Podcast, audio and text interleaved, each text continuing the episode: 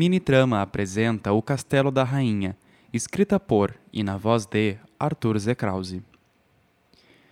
Era uma vez uma rainha, tão comum quanto qualquer outra, mas ainda assim tão diferente em sua essência que pouco lhe era atribuído o título de nobreza. A verdade é que naquele mundo de realeza ela era pouco digna de ser chamada de rainha, pois lhe faltava uma das coisas mais importantes para que seu título fosse respeitado por aqueles que a visitavam. Lhe faltava um castelo. No alto de sua adolescência, as mulheres da nobreza garantiam para si uma simples casa que se transformava no castelo de seus sonhos. Alguns ganhavam proporções titânicas, visto suas personalidades megalomaníacas. Outros transformavam-se em alegorias flutuantes, onde no céu reinavam sobre os pássaros.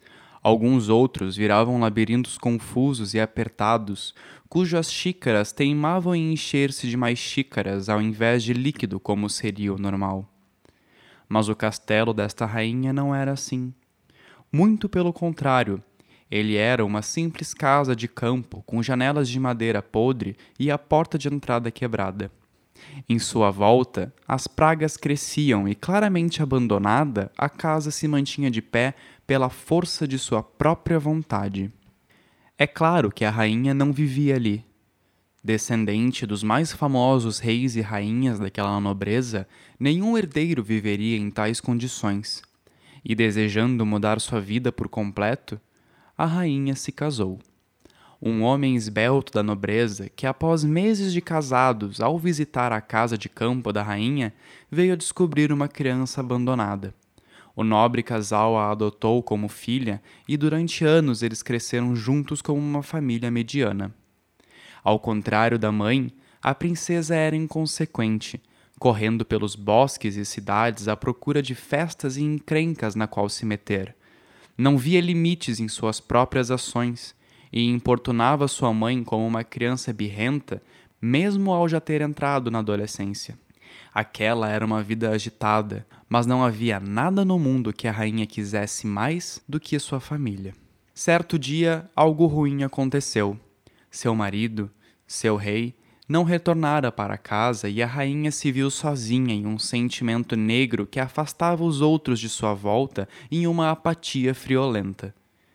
Ela se viu deixada sós pela guerra e com sua filha buscou a terra onde crescera, um lugar mágico e não atormentado pelo tempo que proveria a si o conforto de uma família. Entretanto, sua filha não queria aquela vida e, entre brigas e discussões, as duas acabaram por não mais conversar, vagando distantes até as terras da rainha.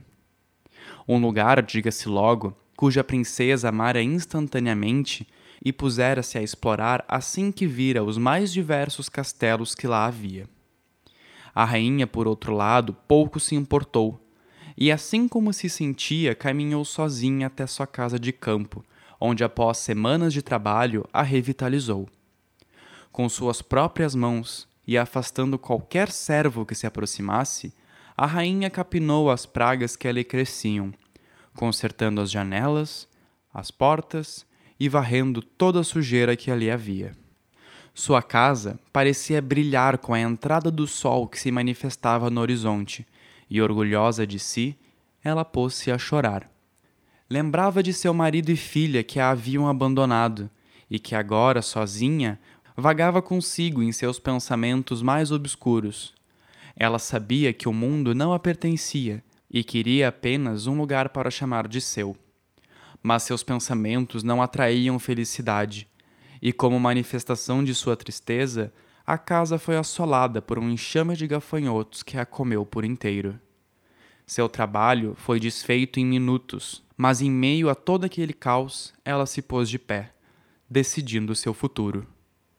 Como em um basta, ela gritou, e em sua mente ela pensava sobre tudo o que havia vivido e conquistado em todos estes anos por eras, ela se comparava às outras rainhas e tudo o que fazia lhe era cobrado para que agisse como tal. Ela sentia agonia por não pertencer àquela realidade, mas ao abandoná-la e encontrar sua própria felicidade, ela acabou por encontrar sua família. uma família cujo tempo não permitira existência e que, assim como qualquer outra na história, havia chegado ao fim. Ela sabia que, em meio àquele caos, era ela quem precisava brilhar, e tomando coragem, ela pôs fim naquilo tudo, entendendo que era hora de se tornar uma rainha.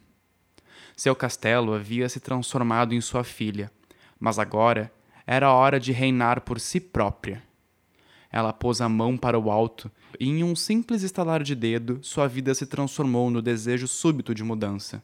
O enxame desapareceu e, em seu lugar, um castelo tomou forma em tons dourados e salmão, ornamentado com as pinturas dos momentos vividos pela sua família e guardas com armaduras inspiradas nos insetos que tanto adorava.